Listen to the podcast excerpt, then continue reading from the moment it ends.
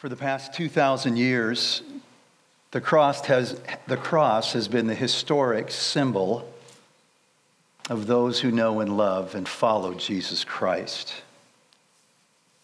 It wasn't the manger. That would have been a good symbol pointing back to his incarnation when God became flesh, Emmanuel. God took residence with us. It wasn't a basin with a towel draped over it, symbolic of his servant's life and heart, which would have been appropriate, for he said, I didn't come to be served, but to serve, to give my life as a ransom for many. And so the cross of Jesus Christ is at the center of our faith. The New Testament says the apostles preached Christ and Him crucified.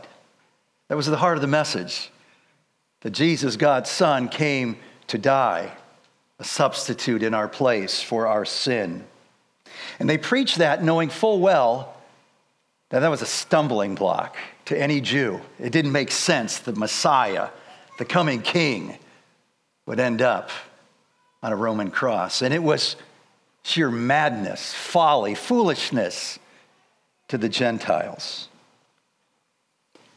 We come as his church tonight, with his church gathered around this city, this country, around the world to remember the one who knew no sin, the one who became sin on our behalf, that through him we might stand rightly before our holy God. When Jesus took the cup and the bread, he said, This is my body, which is for you. Do this in remembrance of me. And after supper, when he took the cup, saying, This cup is the new covenant in my blood, no longer in the blood of an animal, of a lamb, a bull, a goat. Do this whenever you drink it in remembrance of me. Can I suggest that God's people from the very beginning, like us, have been a forgetful lot?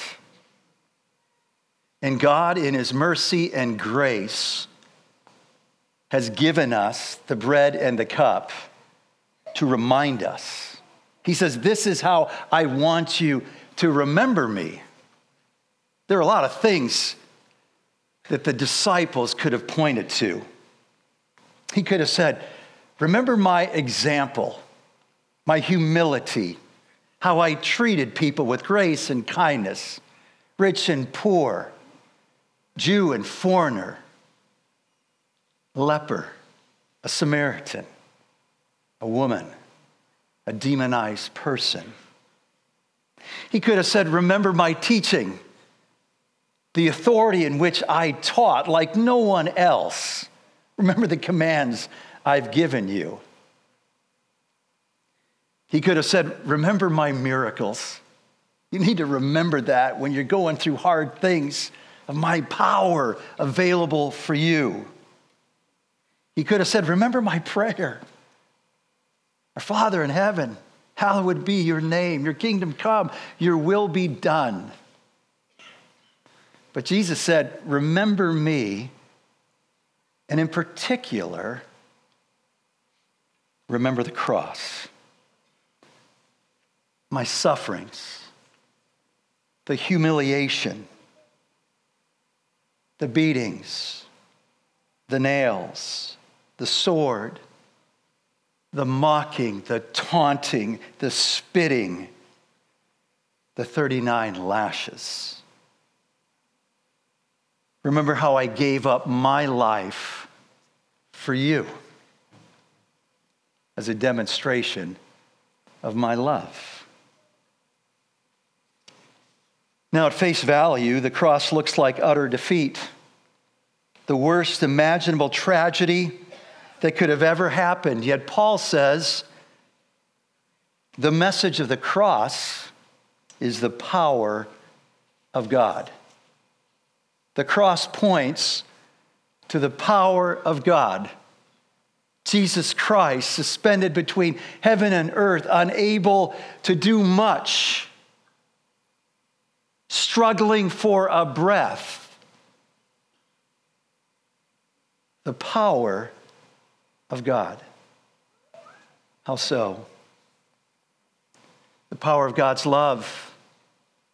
John tells us in chapter 3 For God so loved the world, so loved you, that he sent his one and only Son, Jesus, that whoever believes in him not perish but have eternal life. Paul said in Romans 5 8, God demonstrates his love for us in this, that while we were still sinners, Christ died for us. The power of God's love. The power of God that brings victory, destroying the curse of death, the devil, and our sin, nailed to the cross. As we heard earlier, read from the prophet Isaiah, all we like sheep have gone astray. Each of us have turned to our own way. And yet the Lord has laid on Christ the iniquity, the sin of us all. The message of the cross is the power of God, His love, His victory.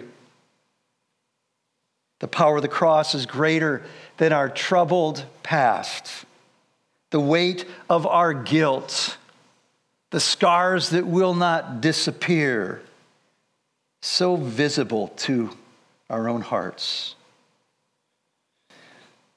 The message of the cross is the power of God to reconcile us, something we were incapable of doing to bring us back to God, the God who made us, the God who loves us, the God who we turned our back on. Peter said in 1 Peter 3 For Christ died for sins once for all, the righteous, that is Christ, for the unrighteous, that is me and you, for this purpose to bring you to God, to bring you into a relationship with God. The power of God that brings new life is the power of the message of the cross. His death, our life.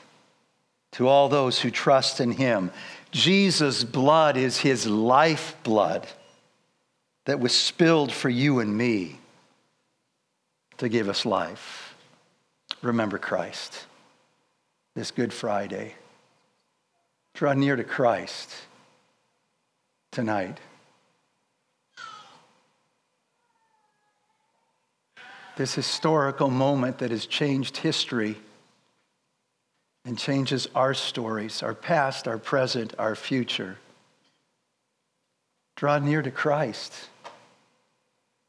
Be humbled by his sufferings as he experienced the abandonment of the Father taking on your sin and mine. Remember Christ. Will you pray with me? Lord, we remember that the blood flowed for the first time for sin in the Garden of Eden.